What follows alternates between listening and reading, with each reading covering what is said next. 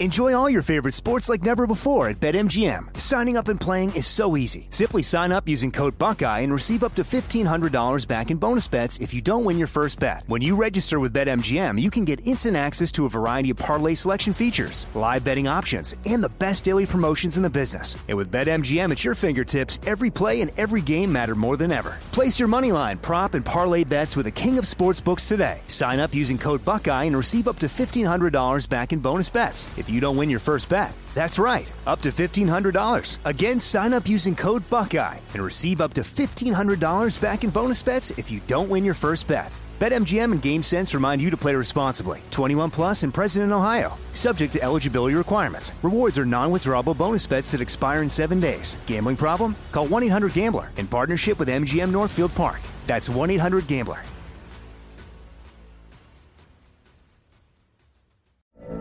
From BBC Radio 4, Britain's biggest paranormal podcast is going on a road trip. I thought in that moment, oh my God, we've summoned something from this board. This is Uncanny USA. He says, Somebody's in the house, and I screamed. Listen to Uncanny USA wherever you get your BBC podcasts, if you dare.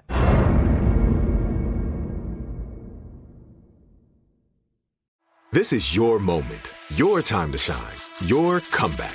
You're ready for the next step in your career, and you want an education employers respect. So you're not just going back to school, you're coming back with Purdue Global. Backed by Purdue University, one of the nation's most respected public universities, Purdue Global is built for people who bring their life experience into the online classroom. Purdue Global, Purdue's online university for working adults. Start your comeback today at purdueglobal.edu. If a new house is on your wish list in the next five years, grow your savings faster and experience your dreams with an Ohio Homebuyer Plus account from Kemba Financial Credit Union. A savings account specifically designed to save for a new home where you can earn 7% APY, a $500 matching bonus, and a $1,500 mortgage closing cost credit. Learn more at Kemba.org. Offer expires March 31st, 2025. APY equals annual percentage yield. Restrictions apply. NMLS 292230. Equal housing lender. Federally insured by NCUA.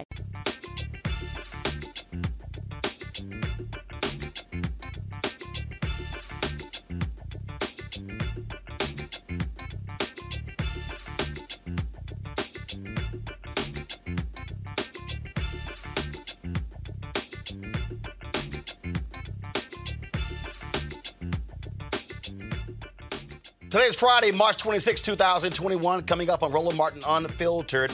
Thug cops in Georgia arrest a state lawmaker as she knocked on the door of Governor Brian Kemp's office as he was signing the Georgia voter suppression bill. Hmm. We're going to break it down. And civil rights groups, voting rights groups, they have already filed a lawsuit against the state of Georgia with regards to this bill. Folks, uh, we're going to be sitting here uh, talking about that and other issues. Can this be resolved by abolishing the filibuster? Uh, we'll see. Plus, Jacob Blake files an excessive force lawsuit against the police officer in Kenosha, Wisconsin, who shot him in the back. And, folks, uh, also uh, on today's show, we will continue our focus on what's happening uh, on Capitol Hill as well, where the focus still is can Democrats stick together to drive an agenda that speaks to our issues? We're going to break all of that stuff down right here on Roland Martin Unfiltered. It's time to bring the funk. Let's go.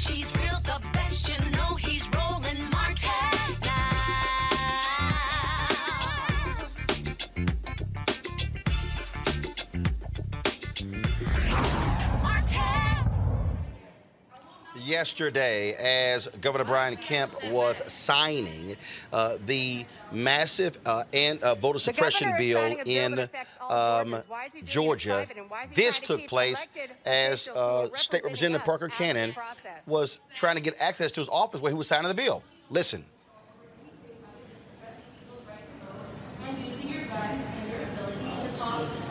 Yeah, you said you give her one more time, like you're gonna do something. Are you serious? No, you are not. Oh, Represent- No. She's not under arrest. What For what? Under arrest for what? For trying to see something that our governor is doing? Our governor is signing a bill that affects all Georgians, and you're going to arrest an elected representative. Why does the governor have more power than, the, than a representative? Why are you arresting? Why are you arresting her? That's what I'm asking. Stop you. arresting her. Why are you arresting Why? her? Why are Cite, you arresting cite the violation. Cite the code. What is she in violation of? I want you to cite the code. Cite the code. Cite it. What are you? Cite the code. Cite the code. Cite the code. Why are you arresting her? Under what? Under what? Under what law are you arresting her? Why are you arresting her?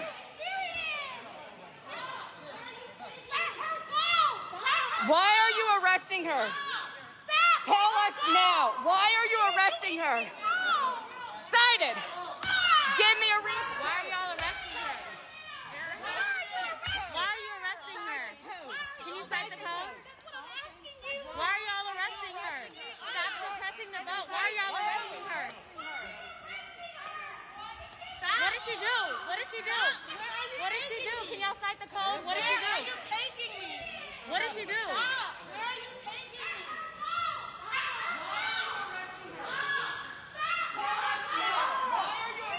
What can y'all? What did she do? What did she do? What did she do? What did she do? What did she do? What did she do? What did she do? What did she do? Excuse me. uh, What did she do? What did she do? What did she do? What did she do? What did she do? What did she do? That will affect all Georgians, and you are choosing Why is she getting arrested? An elected official. You are choosing Why are y'all, why are y'all arresting her? Why are y'all arresting her? What did she do? What did she do? Cite the statute. What did she Cite do? the statute that you are Y'all need to be y'all need to be arresting Governor Kemp. Let me say something. We sit here every single day and we defend these bad bills, like HB 2, SB 202.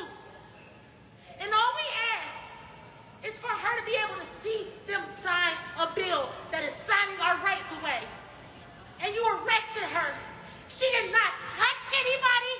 She did not say any slanderous words to any of these any of these standards. But you're gonna tell me that you arrested a sitting state representative for nothing. She didn't do anything but knock on the governor's door. I'm done. I'm so done.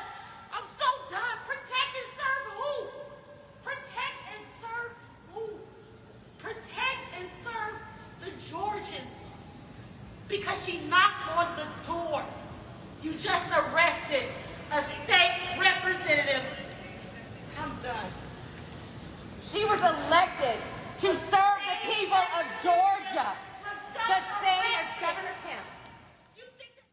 Now, um, folks, just to understand again uh, what happened there, uh, they repres represented State Representative Park Cannon because she knocked on the door, charged her with two felonies as a resu- result.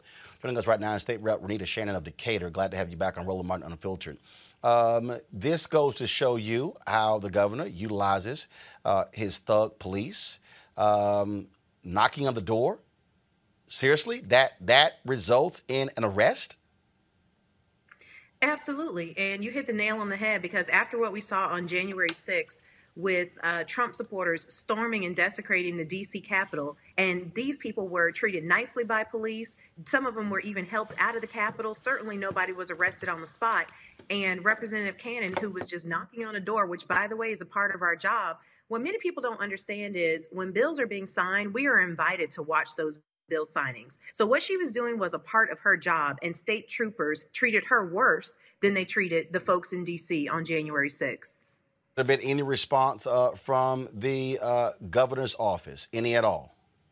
No, not to my knowledge. The governor has not said a word. But again, I mean, this is par for the course in the Capitol. Um, we have seen where Republicans have used state troopers to basically put their hands on black women legislators whenever they get the chance. If you remember in 2018, Senator Nikema Williams was arrested just for standing with her constituents who were asking after the election where Stacey Abrams ran for governor. Um, constituents were in the Capitol saying count every vote because they wanted to make sure that every vote was counted in that election. And she was arrested. So there's no shortage of uh, state troopers being used to put their hands on black women legislators.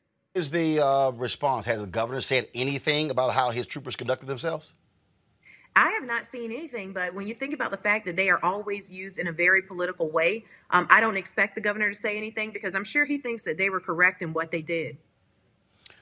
This, um, of course, uh, this is turning to obviously to a massive fight now. You now have uh, some people uh, calling for boycotts. Uh, National Black Justice Co- uh, uh, Coalition, uh, they actually called for PGA Tour players not to play in the Masters. Yesterday, Black Voters Matter, they were actually protesting outside at the airport there, trying to get Delta to stand up. And so, uh, and then there are others who are saying, no, first of all, folks, chill with the economic boycott. We're not there yet. Uh, your response uh, to those ec- calls for an economic boycott of Georgia because of this passage? Well, I understand why people are calling for economic boycott because at the end of the day, these corporations headquartered right here in Georgia cannot um, basically wrap their arms around Black Georgians during Black History Month and, talk about our culture and promote our culture. But when our rights are under attack, they have nothing to say. And what we have been asking them to do is nothing, it's not like they, they've not done it before. When we have had other bills um, come through the legislature that would be bad for business, their voices have been really, really loud. So why do we have to drag them to stand up? over voting rights. At the end of the day, we are a significant part of their revenue. And so if they can't stand up for us, then why would we stand up economically for them? I was looking at um, a, a tweet from Erick Erickson, conservative Erick Erickson, who said, hey, you know what? This bill really doesn't do that much. Uh, why folks making a big deal out of this? And I said, well, if that's the case, why the hell do it? Well, and also, I don't think that he's in any position to talk, considering that this bill is targeted at black and brown voters. So Erick would not know what this bill actually does because none of it will likely have an effect on him. Case in point, the bill makes it so voting hours are now nine to five. Most people are at work between nine to five, in addition to the fact that we know that black people are disproportionately rec- represented in the number of low income workers in this country and those without flexible schedules, which is why we were hit so hard by the COVID pandemic because we didn't have jobs that we could just easily work from home and that were flexible. And so, so, so, wait, hold, so hold tight one second. So for just for everybody who's listening, so for er, so voting hours, early voting hours are only nine to five. What what were they were before? all voting hours nine to five unless you make an exception um, voting hours before this bill passed were generally 7 a.m to 7 p.m we would always tell voters across the state if you get in line by 7 p.m you are able to vote So wait What a minute. Are bill- you saying on election? Wait a minute. Hold up. Hold up. Hold up. So even on election day, on That election day, voting ends at five. 5 p.m. That is correct. It the the standard voting hours. You start at the baseline of nine to five in this bill. Yes, those are the voting hours, and you have to jump through hurdles in order to make an exception to be able to vote um, outside of those times. Absolutely. The other thing it does is it um, restricts when you can drop off your absentee ballot. So this is also very restrictive. The bill says that you can't drop off your absentee ballot unless uh, voting is during the early voting period unless voting is going on, which means you can't drop off your absentee ballot except between the hours of nine to five. Wait, wait. So, so if I have an absentee ballot and I'm trying to drop it off before I go to work, I can't do it until nine o'clock because That is correct. And because they're moving this and this BS about security. Mm-hmm. They're moving. They're moving the drop boxes inside. Correct. That is So- correct. So whereas now the way it is, The drop boxes are out there at any time. You could just, hey, nine o'clock at night, you could drop your ballot off. They're only allowing you to drop off an absentee ballot during the same hours. But why in the hell am I going to sit and do that? Might as well go in and vote. Absolutely. And it's even worse than that. So you're correct. You can't even drop your absentee ballot off on your way home from work. The other thing that it makes a crime is to drop off somebody else's absentee ballot. So think about this. If you have an elderly parent who has decided to vote using absentee, because a lot of times it's hard for seniors to make their way out to the polls or really anywhere. So frequently they will use their adult children to, you know, handle many of the things that just make it easier for them. So if you want to drop off your uh, elderly parent's absentee ballot, that is a crime. This bill makes it a crime to drop off somebody else's absentee ballot. Wait, wait, wait, wait, wait. So you're okay. and for folks listening, that if I lived in Georgia and my mom or dad voted absentee, they physically, they physically have to carry their ballot and drop it off in the ballot box. I can't, I can't get their ballot that's signed and sealed and drop it off. That is correct. They would have the choice of either dropping it off themselves in the drop box or mailing it in. And we all know that USPS is not running in the, the ways that it used to run. So it's very risky to put anything in the mail nowadays and expect it to be on time delivered wherever you want it to go. That's correct. That's now a crime. hmm And when you say a crime, explain that. In the bill it's listed as a crime. And there are quite a few areas where um, it's a felony crime. Some of these things for example um, watching people vote is now a crime. There are several things in the bill that are a crime now. Some of them misdemeanor some of them felonies. So if I so if I dropped so if so if I drop it off, then oh, oh you drop it off, so therefore we can prosecute you for dropping off your parents' absentee ballot. Absolutely because it is not your absentee ballot yes What else? Uh, because see, I love all these conservatives, especially these black conservatives, who keep saying, "Hey, what's the big deal with a voter ID?" This bill is not about voter ID. This bill was a two-page bill that then blew up to a 100-page bill. Correct? That's correct. Mm-hmm. Absolutely. There are many things in this bill that are really just meant to target black and brown voters and to just make it harder to vote for anybody. This bill even goes after the judges. It says in the bill, you know how sometimes a poll might not open um, on time because maybe they're having an issue with the machines. This bill now says that judges have to use clear and convincing evidence to even be able to extend poll hours. So it's even going after the discretion of judges. We have had no problems with judges using their discretion to say that a polling location may need to be open later because of logistical issues that may have happened earlier in the in the day. This bill now even makes judges have to jump through more hurdles to show the exact reason why they would have to why they would allow a poll to stay open later. It reduces um, early voting times. I mean, there are so many things in this bill, in addition to what you're hearing on national media, which is um, making it a crime to give folks water and snacks um, near the polling location. hmm So, and again, I I I go back to uh, Erick's tweet. Uh, you know, this really doesn't do much um, when we talk about, but what it also does, which is quite nefarious. The state legislatures can essentially overturn a county elections board, and Republicans also are always about local control they this bill also restricts county election boards from making their own decisions about voting in their own counties correct Absolutely. There's a state takeover mechanism. And in addition to that, we have seen countless bills get passed this session, which hadn't even been covered by media, but we've seen countless bills to gut current board of elections in counties where um, have a history of racial uh, discrimination against black voters. We are seeing um, boards be gutted to say, listen, if you're on the board of election today, you that whole board is being wiped clean and new people will be seated um, based on political appointments for these boards so they're doing a lot of things to make sure that at the, at the end of the day when Trump was looking for those 11, 12,000 votes, he tried to pressure the Secretary of State to find him. This bill will give many avenues the next time the Secretary of State gets pressured by someone to overturn an election. And I heard one of these white Republicans actually say, We're in charge of the election. We get to determine how everything goes.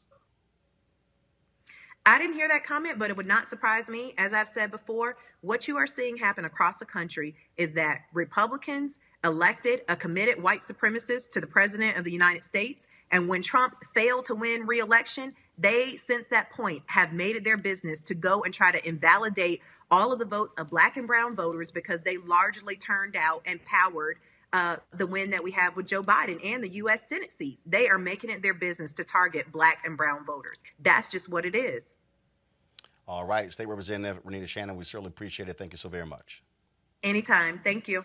All right, folks. Uh, I want to bring in um, someone who is with a part of the uh, lawsuit, part of the lawsuit uh, that's taking place there uh, in Georgia, uh, and that is uh, Francis Johnson, board chair of the New Georgia Project. Francis, glad to have you on Roland Martin Unfiltered. This is um, a huge, huge issue here because what we're looking at, Republicans across the country are looking at Georgia and they're saying, oh, we're going to follow the exact same thing they did uh, in order to uh, pass this legislation. That's correct. And uh, Georgia is setting the blueprint for the rest of the nation that wants to resurrect Jim Crow. Uh, Georgia did it uh, in time for Palm Sunday. Uh, but make no mistake about it, the other states uh, that were in play uh, in this past election, uh, the failed bid of Donald Trump to be reelected, will follow suit as well. Um, we got I got a slight issue here uh, with your picture. We're going to get that fixed, uh, and so we're going to pull you up in just one second. Let me bring up our panel here. Michael Imhotep, he's the host of the African History Network show. Dr. Niambi Carter, Howard University Department of Political Science. Robert Patillo, Executive Director of the Rainbow Push Coalition Peachtree Street Project. Robert, I want to go to you first. Then I'm going to go back uh, to uh, to Francis. Uh, Georgia is ground zero, and for the people who are saying this is no big deal, no you start going down, this is absolute everything, every lie that Donald Trump told, every lie, Republicans essentially put it in this bill to try to do exactly what he wanted to do, and that is steal the election. Well, something to understand. Reverend Jackson has been talking about for the last 30 or 40 years this concept of the mechanics of voter suppression. We think about voter suppression as being Bull Connor, uh, standing outside with water hoses and dogs, or Axe uh, sending people away from the polling locations in the 60s. And modern voter suppression is about skimming. It's about what can you do to stop one out of every 100 or two out of every 100 uh, people who are against you from having access to the ballot. Because if you look at that Stacey Abrams race back in 2018, uh, one out of every 100 people turns into 1% in the polls at the end of the day. And when you're talking about a race that comes down to 1% to 2%, all you have to do is skim off every one out of every 100 votes to uh, move an election. And we knew as soon as we saw Raphael Warnock take that seat, as soon as we saw uh, Jon Ossoff take that seat, as soon as we saw uh, Joe Biden win the state of Georgia, that voter suppression would come back alive and well. And just as Joe Biden said, this isn't Jim Crow. Uh, this is Jim Eagle. This is a, a step above Jim Crow, primarily because they're using every legal apparatus possible and circumvention of the will of the people of Georgia. Georgia is a state, as I've said many times, and I'm sure people can quote it by now, it's 35% black, 15% um, Hispanic, 6% Asian American, 52% women, and one of the largest LGBTQ uh, capitals in the country. Because of that, we have the demographic advantage in the uh, in the state. The only way to beat a demographic advantage is to go to the refs, is to change the rules from under. As Mos Def ones said, they, we start keeping pace, they start switching up the tempo, and that's what they are doing. First, in 2004, 2005, they wanted to have the voter ID bill um, bill then, which required you to buy a $10 state voter ID because they said in-person voter fraud was the issue. We took that to court and got struck down as a poll tax. Now they're saying that absentee ballots are the place where voter fraud is taking place. That's because back then elderly white voters, old Confederates, were voting for Republicans. Now, elderly voters are old veterans of the civil rights movement and they're voting for Democrats, and now they have to make it harder for them. There's no rational basis for these laws to be put in place. Therefore, they are trying to uh, skirt and circumvent democracy in order to put an oligarchical and an autocratic Republican regime in place that does not reflect the will of the uh, people of the state of Georgia. And they understand that this is the last stand of the Confederacy. It wasn't Bull Run, it wasn't First and Second Manassas. The last battle of the Confederacy is taking place right now in Georgia. The 2022 election will be that battlefield. If you can beat them at their own game, if you can beat them playing by their own rules, then I think that puts the death nail in the end of this battle going forward. It won't be the end of the end, but the end of this fight right now, we have to keep going. I think we have to use every mechanism possible to do so. Uh, go, let's go back to Francis. Francis, uh, the thing that we're looking at here, first of all, this lawsuit that's being filed, uh, Marc Elias is filing on behalf of the New Georgia Voter Project, uh, as well as Black Voters Matter and others. Uh, and uh, look, this the only way you can fight this thing is in the courts. Absolutely. The New Georgia Project, as well as Black Voters Matter and RISE, will mortgage every asset we have to defend the right to vote. Uh, this attempt to resurrect Jim Crow uh, will uh, will be met toe to toe in the federal courts. This is a violation of the Voting Rights Act, uh, and we expect the federal courts to do what they've often had to do uh, when Georgia demonstrates that it's got the can't get rights, the won't get rights, uh, to put it in it, put it in its place and remind Georgia that the Constitution is still the supreme law of the land. Uh, but the problem that you have here is that Republicans, led by Supreme Court Justice John Roberts and that traitor Clarence Thomas, they actually gutted Section Section 4 of the Voting Rights Act, the pre-clearance measure as well. And so now you have these Republican judges. Supreme Court is a 6-3 majority. Uh, I suspect this is going to go all the way because they want this. They do not want anyone to tell them what to do. This is also why there has to be a John Lewis Voting Act in, out of this Congress, and you got to have Joe Manchin and Kyrsten Sinema to get out their asses and stop blocking, stop trying to embrace the filibuster and get this done.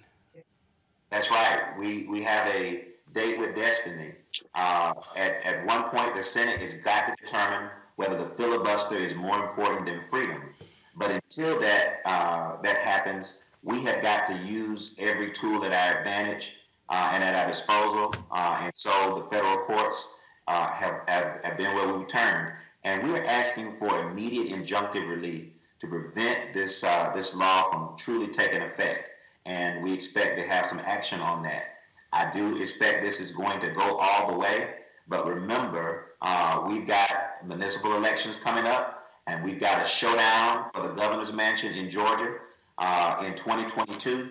And so we've got to do everything we can. You should know, your listeners should know uh, that uh, that despite all of the voting suppression that they thrown at us, we still turned out in record numbers. We flipped this state blue. Uh, we captured uh, two United States Senate seats that we will hold. Uh, and we're determined that the new Georgia is here to stay. All right, then. Francis, I certainly appreciate it. Thank you so very much for joining us. Absolutely. Thank you, sir. Niambi Card, I want to go to you. Uh, this is, look, this is the war, and I'm using that purposely. This is the war that we are engaged in. Uh, this is crucial because Republicans, they are not going to stop. They are going to fully embrace these Jim Crow laws.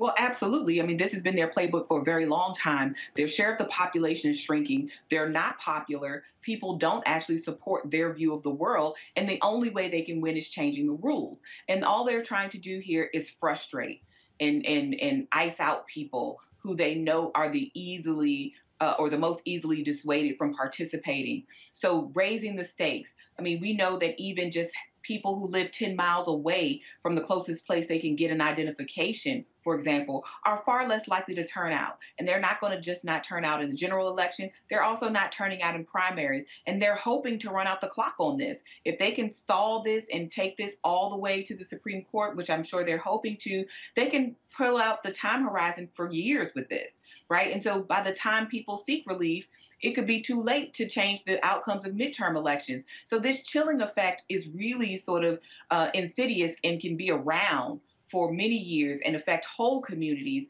of voters or potential voters. And that's exactly what they're hoping to do in Georgia. And like um, Robert said earlier, there are other Republicans in other states taking a note out of this playbook, and they're going to try it everywhere Arizona, Wisconsin, all of those places where we had people of color turning out and changing the shape of elections, they're going to go after them next.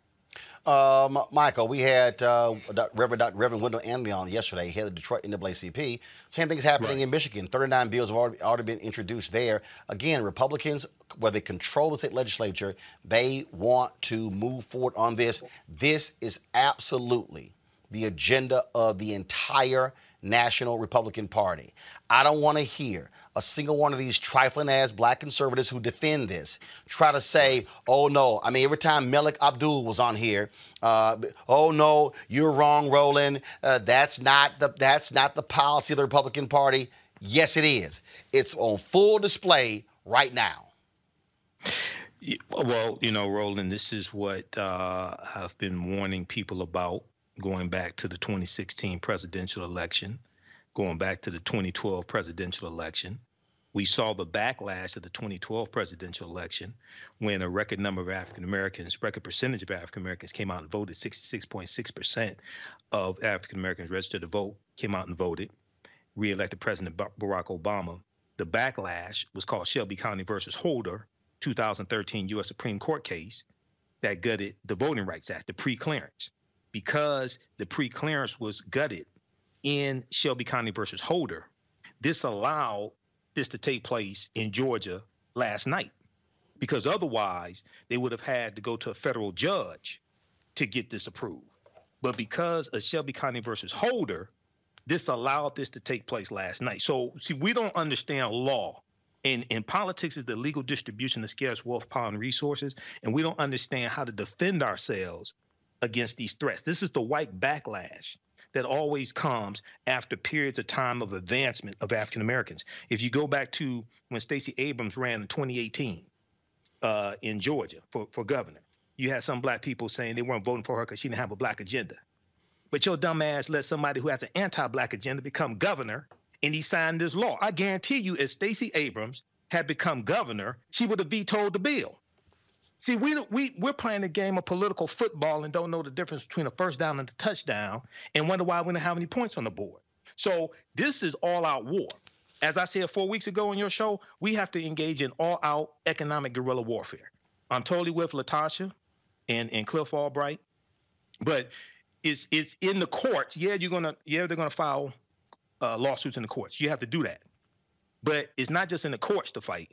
It's in the streets and it's nationwide economic boycotts on these on these few corporations. Okay, and I hope you bring up how many of these same corporations spoke out with force and threatened economic withdrawal from the state of Indiana and the state of North Carolina when you had the transgender bathroom bills in 2015 and 2016. But now many of these same corporations, many of them have laryngitis now.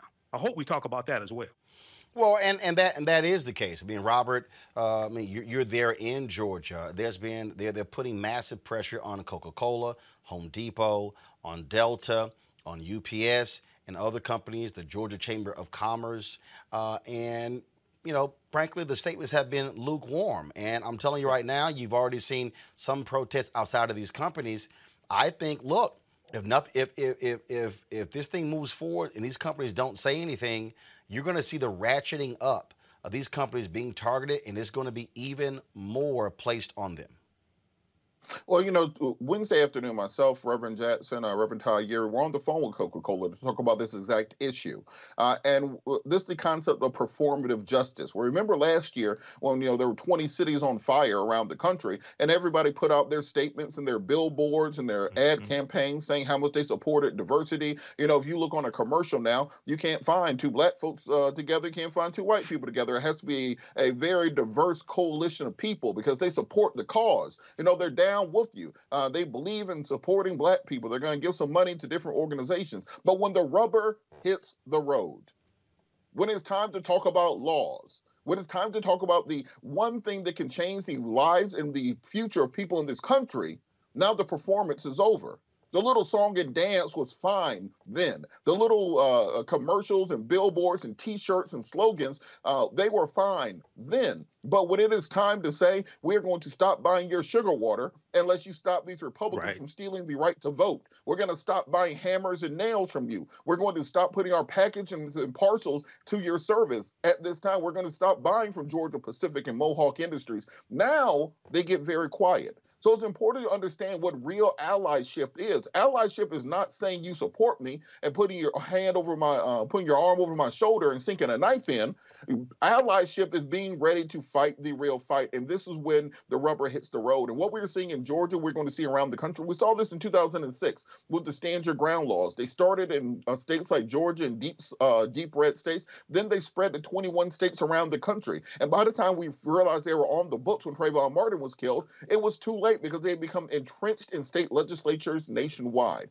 You're going to see very similar efforts such as this to stop the vote, and we're going to have to push through a Voting Rights Act for the 21st century that is now before the United States Senate because Republicans understand that this is their last stand. They are not a dying, they are a dead party. They that Right. party died back during the Bush administration because that is when they had to make the corrupt bargain, the Faustian bargain with the Tea Party in order to get their numbers up, and then they were completely overtaken by the MAGA movement. There's no longer a Republican Party; it's now a MAGA party, with Republicans being a third party in America. A recent survey said 31, 34% of Americans are independent, 33% are Democrats, 28% identify as Republicans. Republicans have not won a uh, a uh, popular vote in a federal election since 2004. So if you are 17 years old, you have never seen a Republican win the popular vote. They have only won the popular vote one time in the last 30 years because they are a dying party. The 50 Republican senators represent 41 million fewer people than the 50 Democratic senators. So without voter suppression, without bending the rules, they will no longer be even relevant to U.S. politics. And this idea that we keep hearing that, well, we can't get rid of the filibuster because if Republicans take back power, then they uh, we won't be able to stop them. Well, hell, if you push through a real voting rights act, they ain't gonna get back in power because they haven't won any elections and they represent 40 million fewer people than the rest of the country. So it's time to take the gloves off, understand that these people have not been even attempting to play fair. We should have realized that with Merrick Garland, and it's time to take the gloves off and fight this out the way that has to be fought to win this battle. Uh, d- d- Niambi, on that point, that's I mean that is exactly what what I've been saying, and, and also uh, for all these people who who- folks been sending me messages all week. Oh man, you keep talking about voting. When you had that young black conservative arm from Georgia, he was talking about doing for self. Let me explain something to you. You can talk about doing for self all you want to, but if they control the state house in Georgia and a state senate in Georgia and a governor's mansion in Georgia, they to put it on the ass of black people in Albany, Columbus, Athens, Atlanta, uh, Savannah, all those places. Because for all of y'all out there, okay, who've been sending me e text, tweet, tweets, and all kind of crap, talking about I'm wrong, I'm wrong. Man, you kept pressing this whole deal on voting. Let me explain something what they also have done. They also have, like, for instance, in Alabama, they've told the, uh, the, the cities there, Birmingham, Montgomery, with black mayors, y'all can't pass your own Confederate laws. You can't take down Confederate statues. We oversee you. Georgia passed a bill. So for all y'all folk who running your damn miles in the bullshit y'all been sending to me, Dr. Carr, you know what they did? They passed a law that said no cities can defund the police. Mm-hmm. So where you have black people elected, black mayors and black city council members, the white Republicans in Georgia have said, y'all cannot run your cities as you see fit. We are telling you what to do. So for all y'all people who keep saying, I don't know why you keep talking about voting, because they are going to look at everything you do your schools, your police departments. They gonna hit every single thing, and then y'all gonna be saying, Uh, I, I- I mean, what happened? Because you got stuck on stupid thinking this black conservative was talking about self sufficiency when all those white Republicans supporting him, they ain't voting for nothing y'all care about. Well, and I think those are you know, false equivalencies. Either you do for self or you vote. You can actually do both of those. Right. things. And when you're talking about all of these services, I mean, we're talking about clean water. We're talking about the air we breathe. We're talking about a range of things that state and local governments actually have control over that matter for Black life. And also, you have to wonder sort of why would these people be going through all of this trouble to take something away from you if it didn't matter, if it didn't do anything? Because we know that is one register of power that people understand. And I think, you know, what my colleagues have said, this is a both and proposition. This is everything that we can throw at the wall to make something stick type of time here. We don't have the luxury of sort of picking and choosing with strategy. It's an all in strategy because these people are doing everything they can and they've been doing it for decades. It didn't just start today with these sort of voter measures in Georgia. I mean, this happened, you know, decades ago when we start seeing these challenges at the local these these scarcely used state laws to challenge people's uh, voting rights. I mean, it starts with projects like REDMAP, which, in, you know, in, in 2010, when these people were forecasting what Robert was talking about, they already know that they're losing, right? That the demographic tide has shifted. They are nobody's left. And so what did they do? They said, well, let's look at these states where we can take over these legislatures and we can change the rules for those states. And if we can control the states, then we can control what happens at the national level. And that's precisely what they did. And if we're not paying attention and being as forward thinking and, and really as uncaring and sort of savage about the policies and protecting those policies that are going to help extend our lives, then we are really not in the fight. And so talking about voting as if it doesn't matter or that if it means the exclusion of all these other things, I think is a really short sighted strategy. We have to be thinking about all the different things we can leverage and bring to the table to really bring about a, a, more just life. What we want is to not be as oppressed as we are today. And that's always what this fight has been about, is, is about throwing off oppression and trying to get underneath this white supremacy that has its foot on all of our necks. But if we're talking about going at this one way or the other, if we think we can live in this country and sort of leave it to the majority of this country, right? Or leave it to some small segment of this country that wants to kill us every chance they get and think we're going to be okay, then we are in for a very rude awakening. See, Michael, the, the, the, the thing that is is just really again is just really cracking me up with all these people. okay, is is and, and I've said this, and this is where black people need to stop being gullible. Okay? Because first of all, black people have been doing self-sufficiency for a long time. Okay? So Yeah. ain't no argument over self-sufficiency.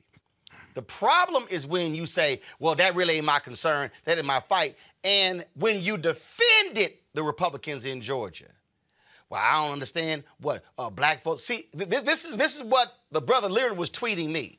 You saying black people can't vote? Uh, you saying black people uh, don't know how to bring their own snacks and their own water? And I'm sitting there going, fool, you think that's the most powerful thing here? Let me say this again. You heard the state representative. What the Republicans in Georgia have done is that if you are in Fulton County, and the Fulton County, y'all, black people, Atlanta, if the Fulton mm-hmm. County Election Board says we want to have early voting seven to seven, the white Republicans in the legislature said, y'all can't do that now. They've even even they've even changed the law that external groups, foundations, let's say Fulton County said we want to hire some additional personnel. We don't have it in the budget. And let's say the Ford Foundation, the Rockefeller Foundation, uh, decides to say, you know what, Fulton County, we're going to give y'all uh, a million dollars to, to pay for additional staff. This law forbids that from happening. So for all the people out there, again, who's stuck on stupid, who does not want to understand why I was going so hard with uh, on, on voter suppression, is what they are doing. They literally will be able to throw out the certification of votes in Fulton County and certify them on their own. That is what this law does. Well, actually, it, yeah, it allows the uh, state board of elections to overturn the uh, uh, the overturn certification of votes at the county level. if the state if the state disagrees with the election results. So I talked about this extensively on my show yesterday. I encourage I think people should really read the article from uh, And, and Mike, Mike, Mike, Mike, you got don't forget, they have Mm-hmm. removed the Secretary of State, who is a Republican, from Right. being over the state election board, made him a member, but he has no voting power. So I, I- I think with, with this, a lot of people don't understand the different parts of this bill and the negative impact that all of these different parts coming together will have on African Americans, Hispanics, and others voting. And, and people have to understand there are 253 bills in 43 state legislatures that Republicans are pushing. That, and that's based upon analysis from the Brennan Center for Justice, February 19th, 2021. Georgia's ground zero. It's coming to it's coming to your state next or a state near you. So uh, a lot of times we don't understand how all this uh, connects. Okay, when you look at uh, Fulton County, like I'm looking at the article right now, it says it will uh, block the use of mobile voting vans, as Fulton County did last year after purchasing two vehicles at a cost of more than $700,000 and prevents local governments from directly accepting grants from the private sector. Well, Fulton County is where Atlanta is. Mayor Keisha Lance Bottoms has to run for re-election next year. Right, If- right. Hold if- up, hold up, she- hold up, hold up, hold up. Yeah. Again, hold up. Mhm. For everybody listening, Mm-hmm. the bill does not mean just presidential years. This Exactly. will be this, y'all, is every election in the state of Georgia. Mayoral elections, school board elections, DA races, judicial races, county City races, council. all of them. Yep, and, and see the uh, the other thing that's important for people to understand is the history of Georgia. You're dealing with a former Confederate state, and you're dealing in Georgia. They have Stone Mountain, okay? Stone Mountain's a city, but Stone Mountain's a huge mountain. Stone Mountain in Georgia is the largest. Uh, uh, it's the largest KKK monument. it- well, no, it's, it's, it's, it's yeah, it's, it's, it's the largest monument to the Confederacy. Okay, I've been to Stone Mountain. I've climbed to the top of Stone Mountain. On Stone Mountain, you have the the carvings of General Robert E. Lee, uh, Thomas Stonewall Jackson, and uh, it's uh, it's, it's one other. I can't remember whether it's PGT Beauregard or one other one. Uh, but these are three Confederate heroes that are right there, okay, on the side of Stone Mountain. Then when you get to the top of Stone Mountain, there's a souvenir shop. In the souvenir shop, on all the souvenirs, are these three Confederate heroes, the images of them. And when, when I went there in 2017, I'm looking at this and I'm looking around at the people. I know who these people are. These are people who took up arms, fought against the Union. These were insurrectionists. They committed treason to maintain slavery. And I'm just looking at people in the souvenir shop just acting like everything's all right. I'm like, do you know who these people are? General Robert E. Lee is who the car on the Dukes of Hazzard is named after. General Lee is named after a white supremacist who thought that African people were, were inferior and took up arms to maintain slavery. Well, this is so this is exactly what they're trying to do right now in Georgia. They're trying to take us back before the Civil Rights Act of 64, back before the Voting Rights Act of 65. All this impacts economics. Okay? We have to understand how to leverage our economics to enforce our politics. And lastly, I wrap up with this. Go look at the article from Forbes from August of 2020, Forbes.com, that talks about how uh, uh, uh, black people have lost um, almost 50% of small black businesses. As of April of 2020, African Americans, we lost 41% of our businesses due to the coronavirus economy. That, that that's April of 2020. This is from the New York Federal uh, Reserve. It's probably at least 50% now, but it's because they were impacted by an economy that, and you had the coronavirus pandemic mishandled by an incompetent trader in chief. So this is how federal government is impacting us at the local level and decimating our businesses. So all of this works together. It's, it's not just African history and culture. It's not just economics. It's not just politics. We have to have a synthesis of all of this. Okay, so we have to understand how all this works together. It's not either or. It's it's both and. It's all at the same time. Uh, allow me, Robert. And, again, go, Robert, go ahead. Go ahead. Go ahead.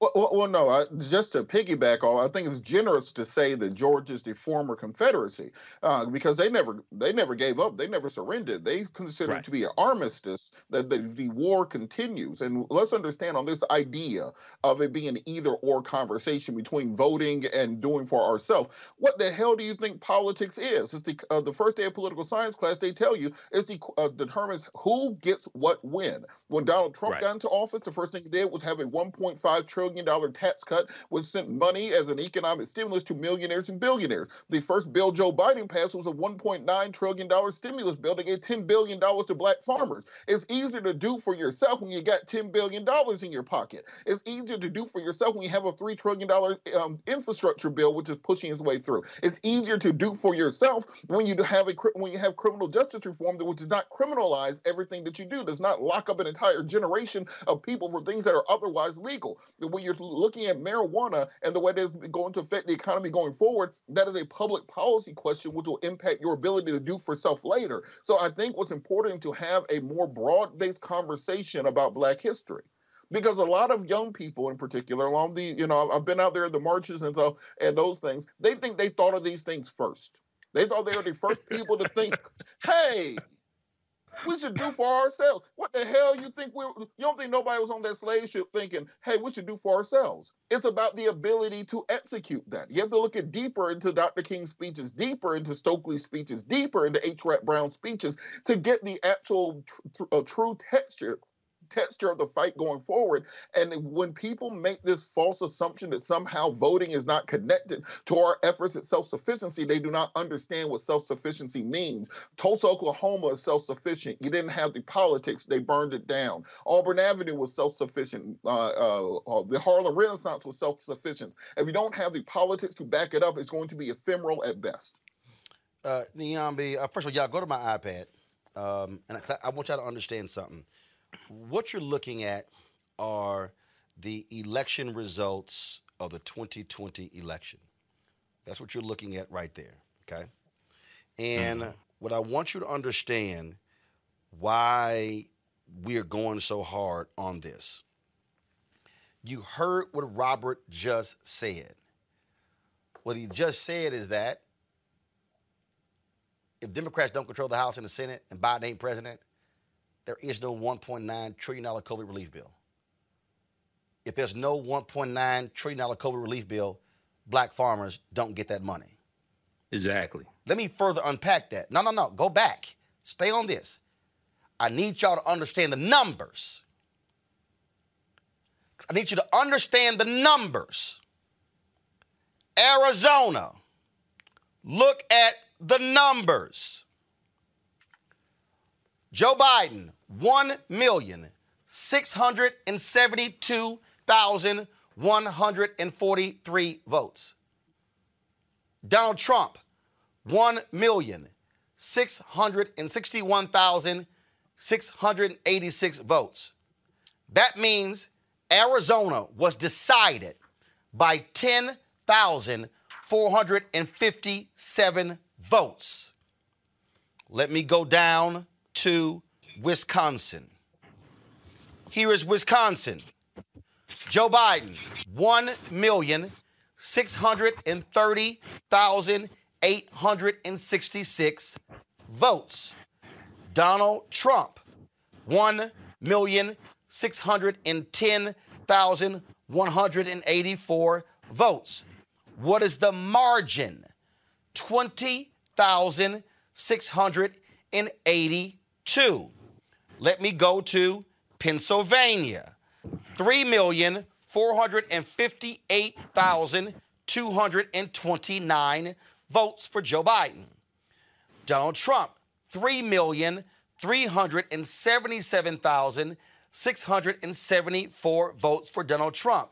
That's a margin of 80,555 votes. Last one I'm going to go to is Michigan. Actually, you know what? I'm going to go to Nevada. Look right there. Nevada. Joe Biden got 703,486 votes. Donald Trump got 669,890 votes. That's a difference of 33,596. Last one is Michigan. Michigan, Joe Biden, 2,804,040 votes. Donald Trump, 2,649,852 votes. That is a difference of 154,188 votes. So, Dr. Carter, for everybody who's watching, who don't understand, Michael, everybody who's watching who don't understand, this election literally was decided in three states Georgia, Arizona, and Wisconsin by a total of 41,000 votes. If Republicans are successful with this bill in Georgia, they are introduced 39 in Michigan. They've introduced a bunch in Arizona. They're trying to do the exact same thing in Wisconsin because they control the Wisconsin legislature, but you got a Democratic governor. Mm-hmm. These vote margins right here can be completely obliterated. And in 2024, Donald Trump or the Republican candidate can win Wisconsin, Pennsylvania, Arizona, Michigan, Georgia, based upon voter suppression. So for everybody sitting out there trying to lie, well, why y'all making a big deal out of this? Y'all, these are not large numbers we're talking about.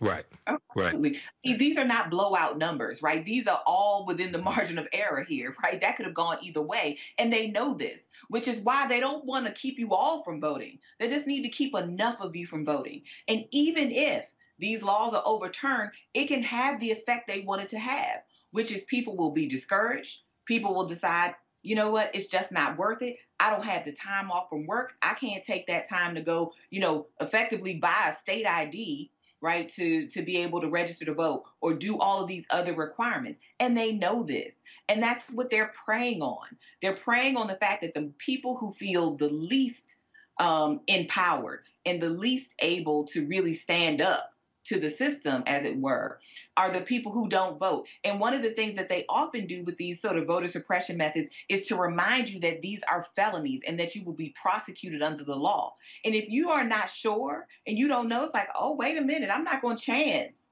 getting a felony. I'm not going to chance getting arrested because we saw they'll arrest anybody for any without any provocation, right? Representative Cannon was knocking on the door and got arrested. So if it's just little old me and I'm just a person in the world, I'm not sure what I'm going to do. I'm going to stay home. And that's what these laws are meant to do. They're meant to frustrate. They're meant to waste your time. They're meant to confuse you. They're meant to do everything they can to make it less likely for you to show out. And then we know in some of these elections, a lot of these margins were for people who were new voters, people who have not necessarily been engaged in the system for a long time. Again, the people who are most persuadable, the people who can be the ones um, who will be told some misinformation and feel like they have to stay home or be so confused by this sort of new maze of restrictions that they don't actually know what to do right? So they become immobilized. And that's Right. what they're preying on and that's what they're hoping for. And I hope that um, you know, the black people in these places are not discouraged and their resolve continues because if it wasn't important again, then they wouldn't be trying to take it from you. They wouldn't be trying to keep you from the closest thing we have as a voice, as a collective um, of the populace. They wouldn't be trying to keep you from it. This thing is absolutely important and it's sacred. And they know that. And that's why they're going to go after it again and again and again. And they've been doing it steadily since 2013 with Shelby County v. Holder. And they know that as long as they have that filibuster in the Senate, they can hold up H.R. 1 and anything that looks like a semblance of trying to actually protect Black people in other communities that are minoritized in this country from the voting booth. And that's what they're going to do every step of the way. It's going to be a fight. Michael, I got some, this idiot named uh, Dre Smith uh, on our YouTube channel. This show is nothing about Democratic politics pushed uh, pushing it on the black community. No, idiot. It's about black politics being decided and voted upon. I mean, we can run down the policies. Bottom line is this here. Black folks don't show out in Georgia and elect Ossoff and Warnock Mitch McConnell is Senate Majority Leader. Mitch McConnell controls the judges. Bill, Right. COVID doesn't get bad, get get passed. George Floyd Justice Act, forget about it. Ain't gonna happen. HR one ain't gonna happen. That COVID bill ain't gonna. I, I can go down the whole list of stuff that's not gonna happen. See, and this is the problem, Michael, for all these uh, simple Simon ass people who keep saying, uh, all you want are folks to vote Republican, excuse me, Democrat. Show me a Republican in the United States Senate that gives a damn about our issues. Take your time. Show me a Republican in the House that gives a damn about our issues. Take your time. Show me a Republican controlled state legislature. They control 31 of them in America. Show me which one of them cares about the issues we care about. Take your time, Dre. Go ahead, Michael. You, you know, I, I think um, oftentimes a lot of people look at political party as opposed to actually looking at the policies. What's most important are the policies and how they impact African Americans and how they impact people in general. I'm neither Democrat nor Republican, but I study policy and I'm not stupid. I can see who is writing laws and who is voting on policies that are most beneficial for us. And I can see who is blocking those policies consistently. Now, maybe at the local level and even at the city level, usually that's not partisan. Usually you don't have a, a Democrat, a Democratic candidate and a Republican candidate running for mayor. That's usually nonpartisan. But at the federal level, U.S. House Representatives, U.S. Senate, the White House, okay, uh, it's it's very clear if you actually study this. And I'm somebody that's actually been involved in writing public policy for the city of Detroit. So that I get being involved in that, uh, helping to write an executive order for the city of Detroit a few years ago, that helped me gain a better understanding of politics as well. But you know, Roland, um, I, think another thing that people are confusing is thinking that voting is the only aspect of politics, and it's not voting is just one part. The other uh, another aspect of politics is holding elected officials accountable and continue to push your agenda after the election, leveraging your economics to enforce your politics after the election. Very quickly, Roland, I don't know if you saw the uh, or read about the um, interview that Tom Vilsack, U.S. Secretary of Agriculture, just did uh, yesterday, and uh, it's with the Washington Post. I talked about this on my show last night. And this, he talked about the five billion dollars that's in the 1.9 trillion dollar coronavirus bill, American Rescue Plan, that went to black farmers, and why it went to black farmers. In almost a century of discrimination against African American farmers from the U.S. Department of Agriculture, okay, and going back to like the Farmers Home, uh, the Farmers Home Association, Farmers Home Administration, created in 1930. All these federal government programs, but U.S. but uh, but African American farmers have lost about 92% of their land over about the last hundred years. And and, and what uh, Tom Vilsack said was of the 26 billion dollars in uh, subsidies that Donald Trump gave to uh, farmers because of the, the trade war with China, African American farmers got one tenth of one percent. Okay, 0.1 percent, one tenth of one percent, 20.8 million out of 26 billion. Okay, African American farmers are 1.3 percent of the 3.4 million farmers in the U.S. All this deals with politics and this deals with economics because they lost African American farmers lost about 12 million acres of land. So all of this is connected. Okay, if if if African Americans and Hispanics didn't come out and vote, especially put those two win take, take uh, win those two Senate seats in in Georgia, you wouldn't have African American farmers getting five billion from the 1.9 trillion dollar uh, uh, American Rescue Plan because not a single Republican in the House of Representatives or the U.S. Senate voted for the 1.9 trillion dollar bill, even though it will benefit white people in their states that keep voting for them. And lastly, Roland, uh, a spineless ass Lindsey Graham has, has come out in opposition to the five billion dollars in the 1.9 trillion dollar bill. He has 6,000 African American farmers in his state of South Carolina. John Boyd has talked about this. He has 6,000 African American farmers and he's not doing anything for them. Politics is the legal distribution of scarce wealth, power, and resources. All of this is connected. Uh, it simply is. And so I just want people to, just to understand why we're laying this out because other shows are not going to do it. They're going to focus on the process.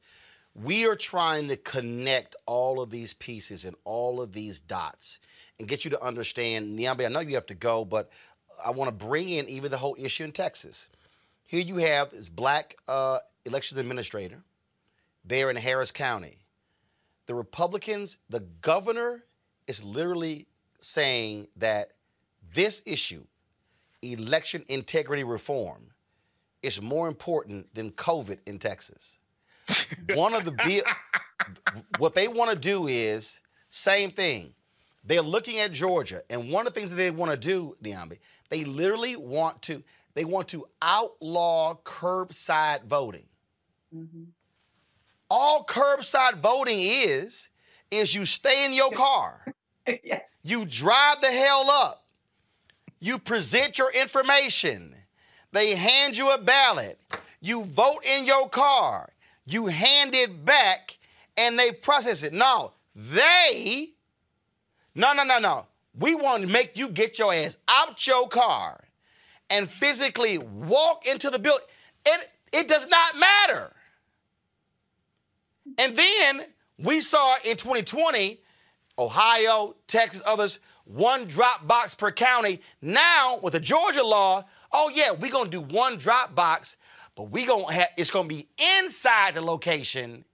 And as representative said, you can only drop it off when the location is open nine to five. Come on, y'all. Come on. Final comment. look, Go ahead. Texas sees the writing on the walls just like Georgia saw it, just like Florida is seeing it, right? They know what's coming. And you cannot going to beat back these demographics by playing fair, right? So they know what they have to do. And I, I will say this, and this is funny because this Texas was already notoriously difficult place to vote in the first place. So the fact that they're going to be more draconian and more stringent just lets you know how much in fear they are for the change that is coming. And it will get to them. It's just a matter of when. But in the meantime, they're going to obstruct, they're going to cheat, because that's all this is, is cheating, right? They're going to do everything they can to make this process as unpleasant as it can be, as difficult, even more difficult than it already is. Because I don't know that most people appreciate how costly of an activity voting is. I mean, you already have to register, right? And you have to register in advance in many places. Then you have to show up on election day. But then you for the general, I mean primary election. Then you got to show up again at the general election. Then you have midterm elections. There are already a lot of barriers here to getting people to register to vote and turn out anyway. So the fact that they even want to make the task of just simply turning in your ballot even more odious lets you know where we're headed and lets you know also how scared they are right? Because they know what's coming before them. And they are doing this in daylight. These people are hijacking elections in broad daylight, in full view with their names. Right? They're telling us what they're doing. I think the fact that people are not more outraged because this is a dual pandemic situation here, people. It's not just COVID 19, it's also this and these voting rights issues. And if we don't have good voting right, uh, good voting rights, and can actually elect the representatives that we want, who can actually look out for our interests, we're going to have a continued terrible response to this uh, COVID 19, and this uh, pandemic will become endemic very quickly. And we will see how our lives turn out and see how dangerous voting really can get, right? If this uh, thing is not addressed um, and, and, and, and gotten under control. And with silly, silly governors and these these corrupt legislatures, you're going to continue to get bad outcomes for Black folks, quite frankly. All right, then, Dr. Dr. Niambi Carter, we appreciate it. Thanks a lot. Uh, Thanks, Michael and Robert, hold tight one second. We'll be back on Roland Martin Unfiltered in just a moment. Georgia lawmakers have unleashed an all out attack on voting rights this year, including through the introduction of more than 80 anti voting bills since the legislative session began in January. Two of the worst voter suppression bills in the nation right now are SB 202 and HB 531, and they are rapidly moving through a flawed and non transparent process in the Georgia General Assembly. It should come as no surprise that these bills are a reaction to increased participation by black voters. That context is critical to understanding the purpose and impact of these voter suppression bills. Georgia lawmakers want to restrict voting access by significantly restricting the use and availability of secure drop boxes, by restricting the ability for voters to cast provisional ballots, and by adding new ID requirements for absentee voting. They're also seeking to allow for unlimited voter challenges, which is particularly troublesome given that just this past January 2020 runoff, tens of thousands of Georgia voters were subjected to baseless, untimely, and potentially discriminatory voter challenges. Georgia lawmakers want to criminalize people for giving out free food and water to voters who are standing in extremely long lines can last anywhere from two to five to even 10 hours. The NAACP Legal Defense Fund is in partnership with a coalition of on the ground partners, including Black Voters Matter, All Voting is Local, and Fair Fight to push back on SB 202 and HB 531. If you live in Georgia, please call the Georgia General Assembly line and ask to be connected to your representative. Tell them to vote against SB 202 and against HB 531. If you live outside of Georgia, you can still help by contacting your U.S. senators and asking them to support H.R. 1, the For the People Act.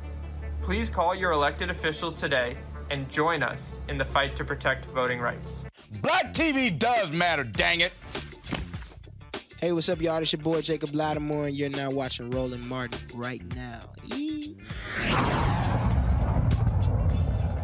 All right, folks, let's go to uh, Kenosha, Wisconsin, where Jacob Blake has actually filed a lawsuit against the cop who shot him that's left him uh, paralyzed. We might remember that led to this was the video uh, that took place uh, there in Kenosha, Wisconsin, uh, where uh, the police officers there were trying to detain him. You see him walking over to the side of his car, and they're falling right behind him with the gun as if, I mean, no weapon or anything. And all of a sudden, the cop just unloads on him in the car. Uh, and uh, that, course, sparked massive riots there uh, in Kenosha, Wisconsin. Rusten Sheskey, of course, was the former Kenosha, was the Kenosha officer. Uh, because this took place while he was trying to get into his SUV following a domestic dispute. Of course, captured on video by a bystander. Blake, as I said, paralyzed, filed a lawsuit on Thursday accusing the officer of excessive force. Of course, charges were not filed against the officer. Um, they basically defended basically uh, defended uh, him. But um, this is, um, you know, hopefully uh, you will see some civil action here. That's really his only recourse left, uh, Robert. Uh, absolutely, and I, I think this is a pretty clear cut case, and this is one of those cases going to be headed towards settlement because cities, as we've seen, uh, one you have the issue of, of uh, qualified immunity for the officer, so the officer doesn't have to pay directly out. So whenever you see these police brutality cases, just like in uh, Breonna Taylor, just like with George Floyd, you're seeing the city paying out multi-million dollar settlements in order to prevent these things from going to trial, and that's what we're probably going to see in this case. It, it's terrible in a na- to have a nation where the police departments and cities are more interested in maintaining white supremacy and maintaining racism than in saving money. They would rather pay the fine uh, or, or, or pay the cost of doing business to be able to continue to shoot black people than they would to make the type of structural reforms that are necessary to stop these things from happening going forward. So we're what we're going to have to start doing, and I, I'm, it's a hard thing to try to uh, say to a family where they're talking about life changing amounts of money eventually we're going to take one of these to trial.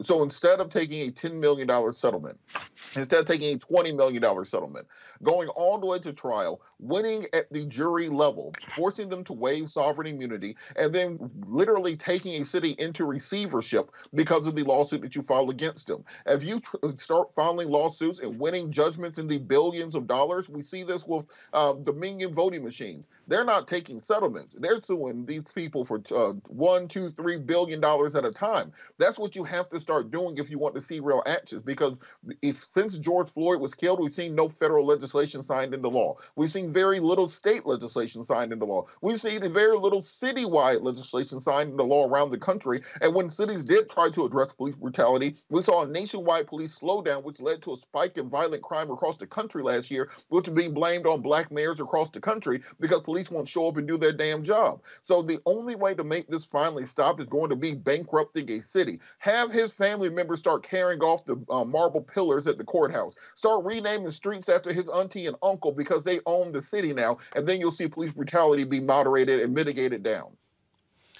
Michael. You know, uh, Roland, this ties right into the previous segment that we just talked about because the prosecutor uh, here in the Wisconsin area refused to uh, press charges against the officers, but the prosecutor is elected. once again, this ties into politics. It's beyond just voting. This ties into politics.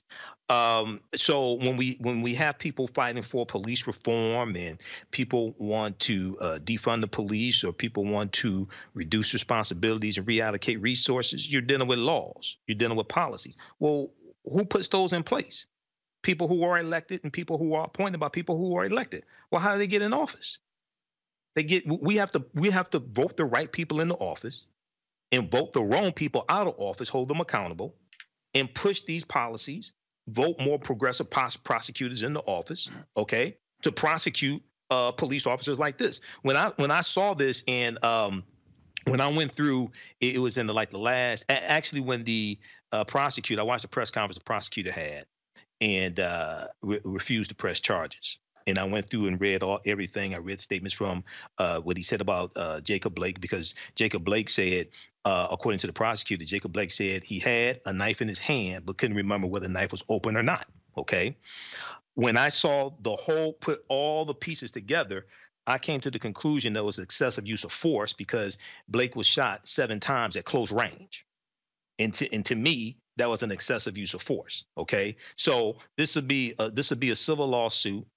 Uh, they'll probably have to pay out money in a civil lawsuit, but then you have to have to look at reforming policies in the police department so things like this won't happen. And then also, uh, I, I, don't I don't remember what the percentage of African American police officers are at, at, this police department. But but the but the other thing is is it, it, changing the culture of policing. And I've said this before.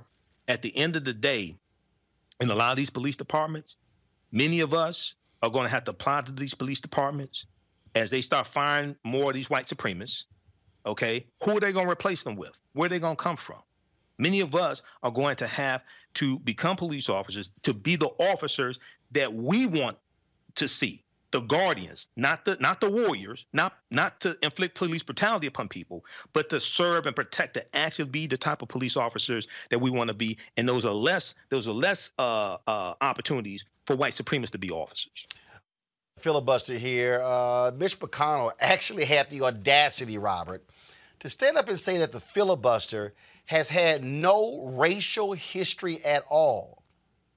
Dick Durbin, uh, senator from Illinois, took exception to that. This is what he said on the floor of the United States Senate.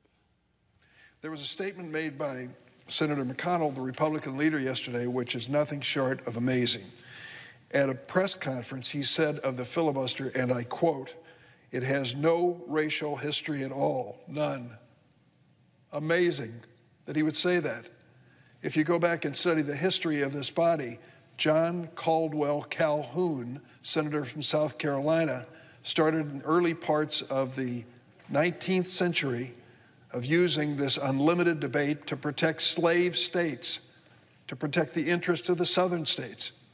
And that progressed in history to the point where, in modern times, at least in the 20th century, the filibuster was used consistently to stop federalizing the crime of lynching. I don't know who would argue in Kentucky or anywhere else that the crime of lynching has nothing to do with race. But the filibuster was used to protect federalizing that crime. And it was used in an effort to stop the bills that were trying to outlaw a poll tax. Poll tax, that meant you had to pay to be able to vote. It was used in the South to try and discourage African Americans from voting. It clearly was racial.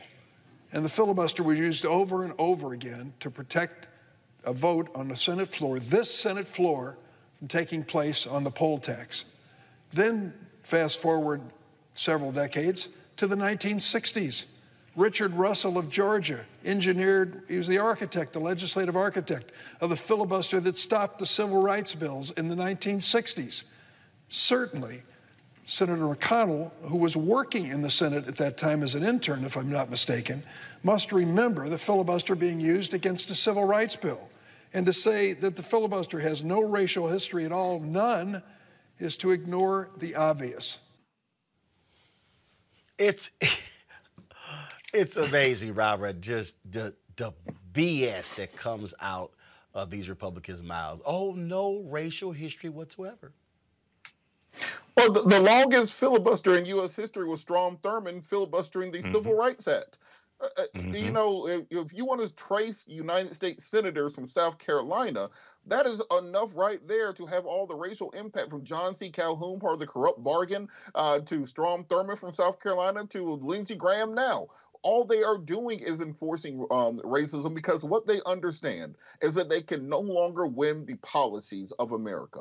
If you go to a college campus, there's no there's no droves of 20 year olds putting on GOP and MAGA hats. They do not support the policies of the future. America is becoming an increasingly black and brown country. We're increasing. Uh, we're going to be a majority minority country in less than 20 years because before the estimates were that that singularity was coming in 2024, they have now revised that up to 2036. So white people are no longer no longer going to be a majority in this country if they do not have the political ideals that young people support. If they uh, represent you know 40 f- million fewer people, uh, 40 million fewer people in the Senate, if they've lost the, the popular vote in presidential election for the last 17 years and for the majority of the last 30 years, then what other choice do they have than to gum up the wheels of progress? They know right now that HR one, that the uh, restoration of the Voting Rights Act in the Senate right now will be effectively the end of the Republican Party as we know it today. Donald Trump said it last year that uh, that they could not win another election when voting at that level. Ted Cruz said last year that they had to stop uh, stop voter reform or Republicans would never win another election. The Speaker of the House in Georgia, Ralston, said that we had absentee ballots at, uh, at this level that they would not be able to win the election. This is why they wanted to put people out there in the middle of a pandemic to vote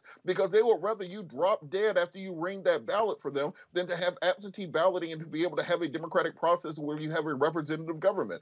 Simply the fact that we have a president, uh, or we had a president who lost one election by 8 million votes and then lost the previous election by 3 million votes and still could argue that he won the election is proof that they are not interested in the will of the American people and they're willing to fight and die to maintain any system which will help them to maintain power. And Democrats have to stop pussyfooting around. They have to stop uh, uh, playing this old game of chivalry when the other person has a shank in their hand. Because uh, what we are saying is that if you do not get Joe Manchin and Kyrsten Sinema on board, if you do not at least require a talking filibuster, go back to that rule. Uh, if you do not reform the filibuster at all, we will not be able to push through voting reforms. We will not be able to push through uh, student loan reform. We will not be able to push through the types of progressive reforms that people voted for in every election the last 30 years. And if you do so, guess what? When Republicans get back into power, it will be a no holds barred assault on our system of government. Do you think that if you think that we aren't getting rid of the filibuster, guess what? If they have a 51 to 49 majority after the next election, they damn sure getting rid of the filibuster. And they're going to push through every conservative justice, every conservative judge, every conservative policy, every tax cut, because they know this might be their last dance at the rodeo. So they got to get everything done while they can. It's time to stop dancing and start fighting. Absolutely. Um, this just in. First of all, actually, uh, Michael, uh, we get your thoughts on this, and then I'm going to the next story. Go ahead. Okay, uh, so very quickly, uh, yeah, I, I agree with Robert here, and you know, it's interesting that Senator Dick Durbin mentioned Kentucky because what he was referencing was uh, Senator Rand Paul from Kentucky blocking the anti-lynching bill in the Senate. That's really what he was referencing. Okay, uh, so, so you you have to connect the dots on this. Senator Rand Paul, then also throw in um, uh, Senator Ron Johnson. Now it wasn't a filibuster; it was the, if I remember correctly, the unanimous consent rule. But he still blocked the anti-lynching bill. Okay, and then throw in uh, Senator Ron Johnson blocking the uh, uh, bill to make Juneteenth a federal holiday and give white people the day off from work. He blocked that using unanimous consent. But when we we tie all this together, uh, Moscow Mitch McConnell, the Grim Reaper, he also said reparations is dead on arrival in the Senate when he was Senate Majority Leader. See, all, all this is connected. Because you know, I hear people say, "Oh, well, you know, we want reparations, we want reparations," and you have people say reparations. Now, I'm all for reparations. I'm for making legal arguments for reparations. And I asked them, my response is reparations how? Explain to me the process. Because you need 218 votes in the House of Representatives. You don't have that now. Dr. Ron Daniels said you got about 173. That's after the um, uh, Evanston, Illinois, and the reparations they're doing in Evanston, uh, targeting uh, dealing with redlining. Because I haven't even seen any evidence that slavery even exists in Evanston, Illinois. That's a whole nother conversation. But they're talking to redlining. But you need 218 votes. Then you need 60 votes in the Senate. I don't even think you can have 40. Okay, so uh, you have some people that think that a president can do an executive order for res- uh, reparations. No, read Article One, Section Nine, Clause Seven of the U.S. Constitution. Congress controls the power of the purse. The first thing we should do is read the U.S. Constitution, because we because if we understand the Constitution, then that explains all these different things: the the Senate, the House, the President, the three branches of government, executive, legislative, judicial and understands how all this comes together. Because a lot of this we don't understand. We're in the dark. Many of us mean well and, and are fighting tooth and nail to try to help our people, but don't understand the rules of the game. So uh, I'm glad you played that clip, brother. But the filibuster has got to go.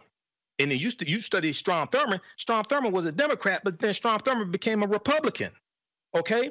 And so you, you, you have a lot of people who say, oh, well, the Democrats used the the filibuster, but you, you have to understand that was before the party realignment that goes back to the Lily White movement in 1928 when Republicans used a Southern strategy to push African Americans out of the Republican Party, and we went over to the Democratic Party slowly because they were more receptive to our issues.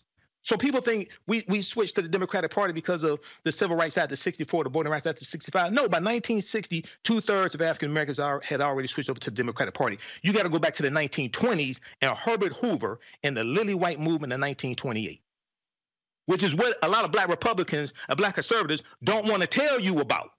And they don't want to talk about the compromise of 1877 either, when Democrats and Republicans worked together to end Reconstruction. They don't want to deal with that either.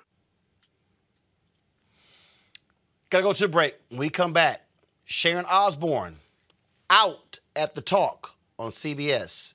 We'll discuss it next on Roland Martin Unfiltered.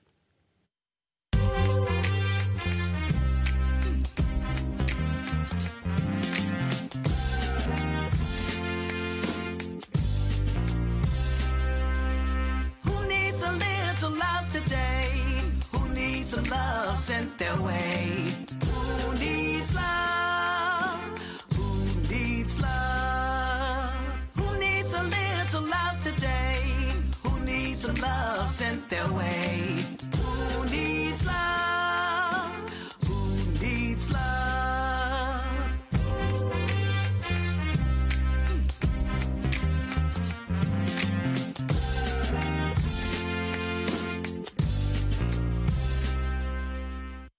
Hey, I'm Donnie Simpson. What's up? I'm Lance Gross, and you're watching Roland Martin Unfiltered.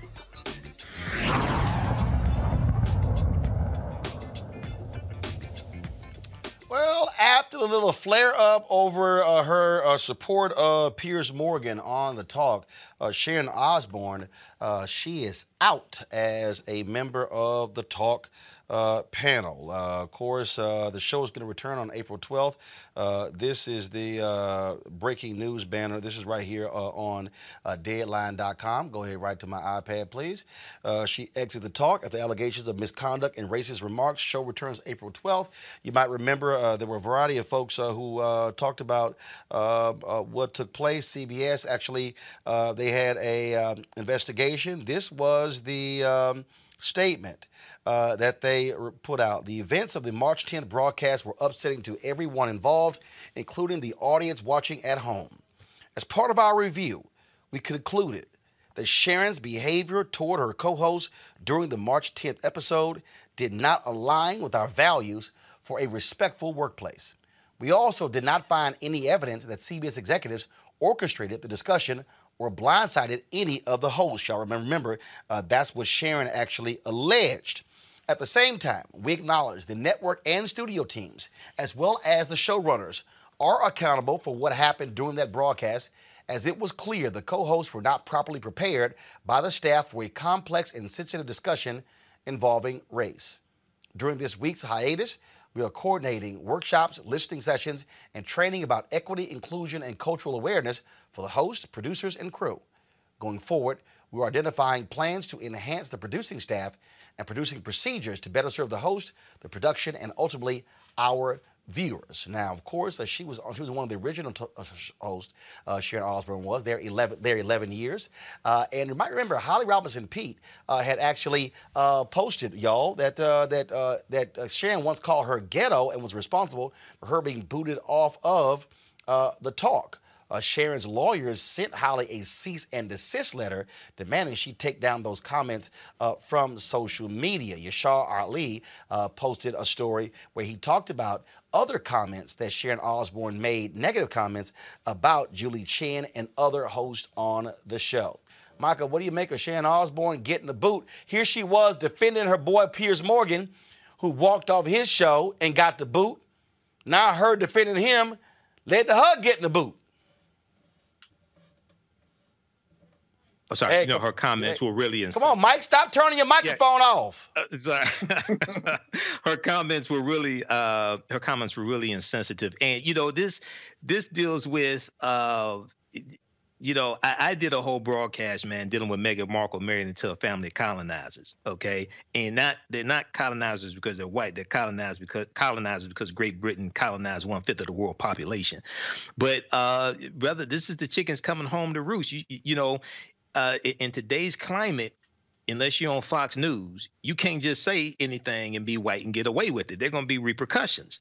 So, uh, and, and and especially behind the uh, the interview that Meghan Markle did, where she talked about contemplating suicide behind the racism she was experiencing, but also Meghan Markle was being attacked by the British tabloids as well.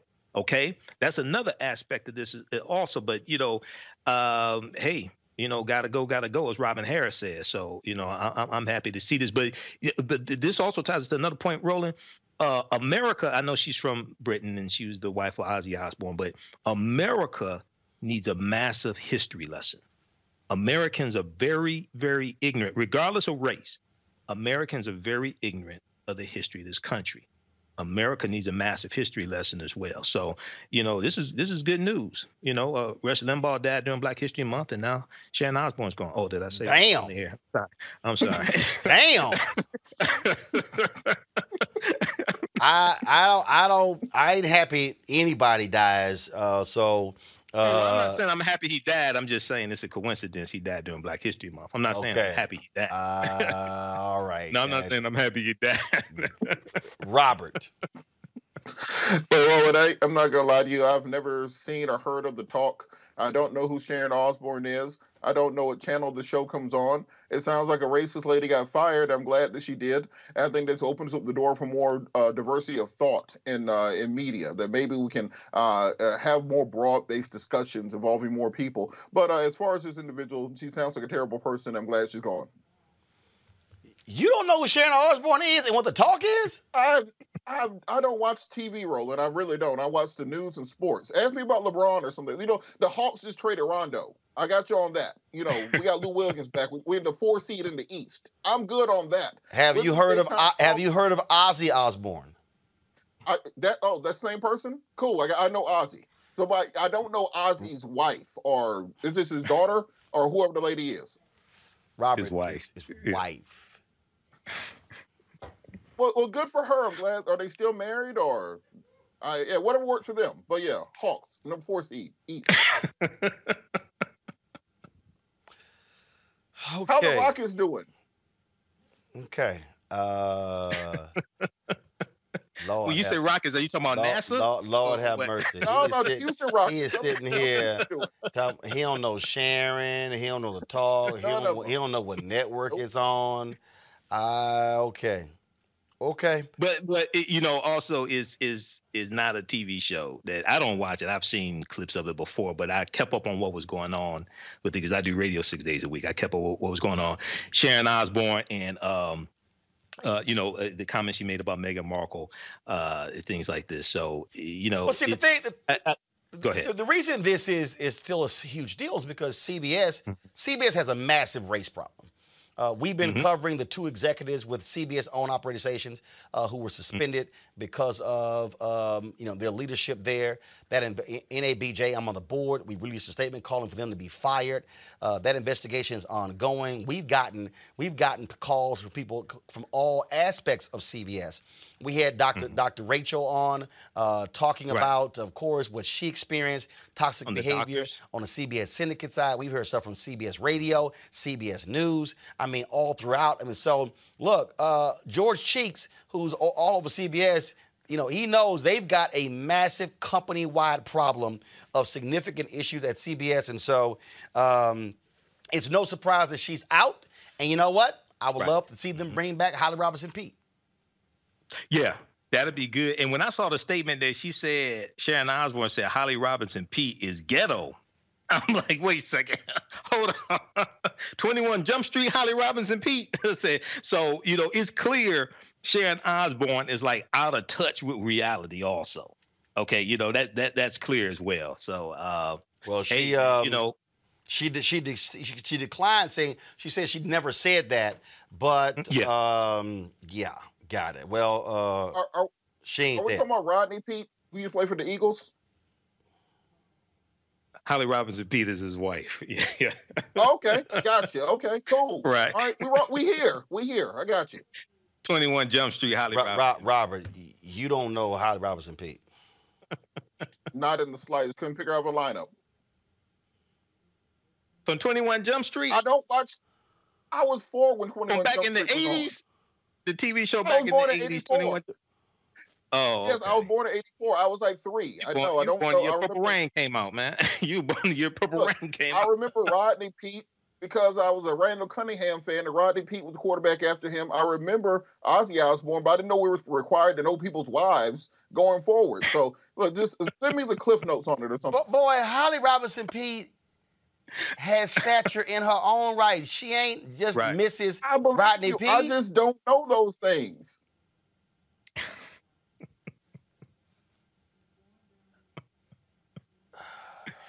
the Rockets broke their 20 game. Uh, you know what, today. Ro- Robert, Robert, Robert, yo, you really on the verge of, of, of being benched.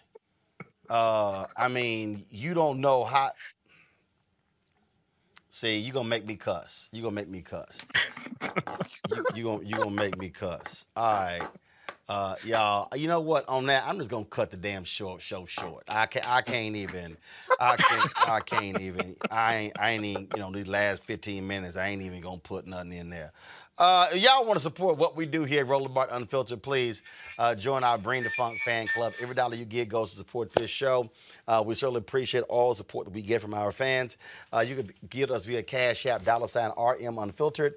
Uh, of course, paypal.me forward slash R Martin Unfiltered, Venmo.com forward slash RM Unfiltered. Uh, shoot me, you can contact me via Zelle, Roland at RolandSMartin.com. You can give that way. You can also give to us uh, at Roland at RolandMartinUnfiltered.com. And so again, we certainly appreciate uh, all that you do, all that uh, you can do for us, folks. Uh, we are, you know, all about. Look, this is a black-owned show. This is a place where uh, we speak truth to power. We have an opportunity to have the conversations you can't get anywhere else. Uh, we've got some other things that we are planning. I, I can't wait to tell y'all the stuff uh, that we got planned, but uh, uh, I'm really looking forward to that. Uh, and so, trust me, y'all really, yeah, I'm telling you, we're going to really make this thing happen.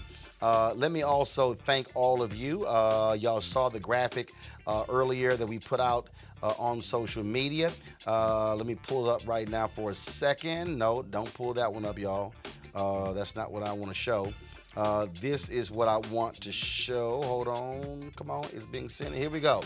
Uh, we have crossed uh, 750,000 subscribers on our YouTube channel. 750,000. When we started this show, we started with 157,000 uh, YouTube subscribers. We are now at uh, 750,000. Uh, we thank all of you uh, folks, if you watch on YouTube and if you give, be sure to give to us directly because, again, money you give on YouTube uh, is uh, 55%. We get that. But of course, you give directly, we get 100%. So I appreciate that as well. Tonight, 9 p.m., we're going to be streaming this on my platform. It's called Freedom Fest. Check this out, folks. I, I am one of the participants. Freedom Fest. You can register for free. Uh, it's Freedom Fest 20, 2021, freedomfest2021.com. Uh, I am one of the speakers along with uh, Daymond John. 2021 uh, and been hosted by George Howard Jr. And so we're going to be live streaming that right here on Roland Martin Unfiltered.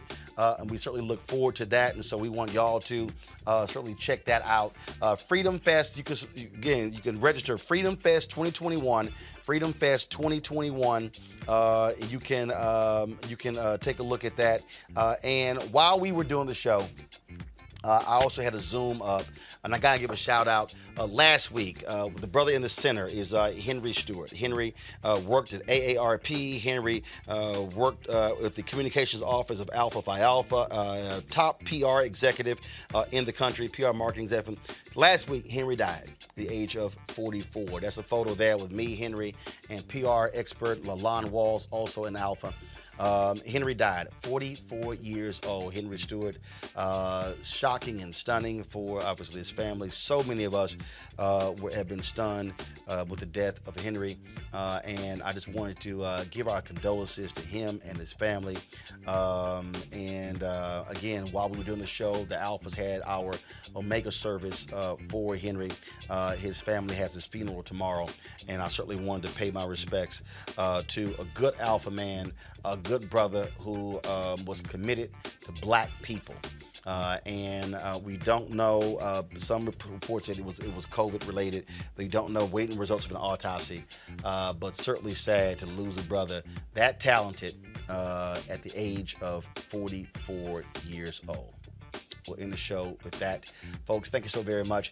I'll see you at 9 p.m. Eastern on Freedom Fest. We always end the show with our Bring the Funk fan club members. If we don't see your name, be sure to send us an email, and we, of course, uh, will uh, add your name to it. Thank you so very much. I'll see you guys on Monday. Holla!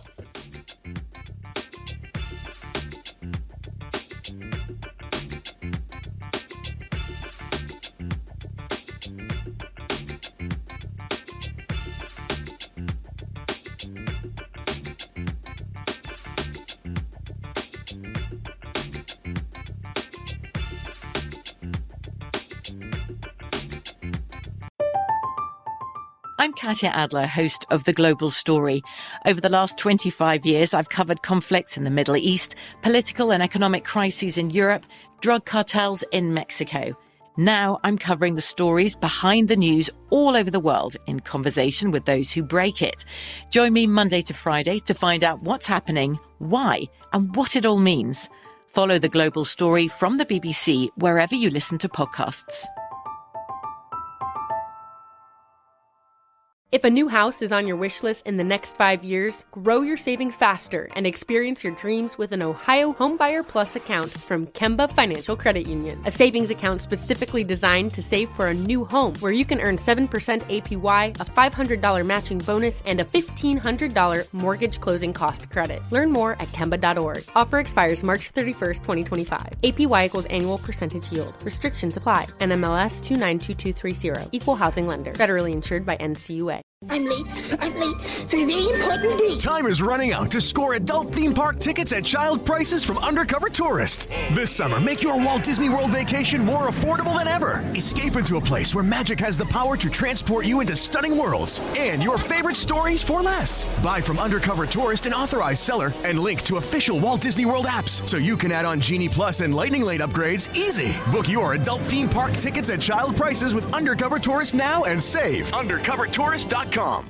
Are you spending more time in your basement now that it's your rec room, office, kids' playroom, or home gym? Well, you need to ventilate those spaces to remove stagnant, musty air. For over 20 years, the Easy Breathe ventilation system exchanges dirty, damp air for cleaner, drier, healthier air. Take charge of your indoor air with your own Easy Breathe ventilation system. You can get it installed, or DIY kits are available. Just call 866 822 7328 or visit takechargeofyourair.com and receive 20% off today.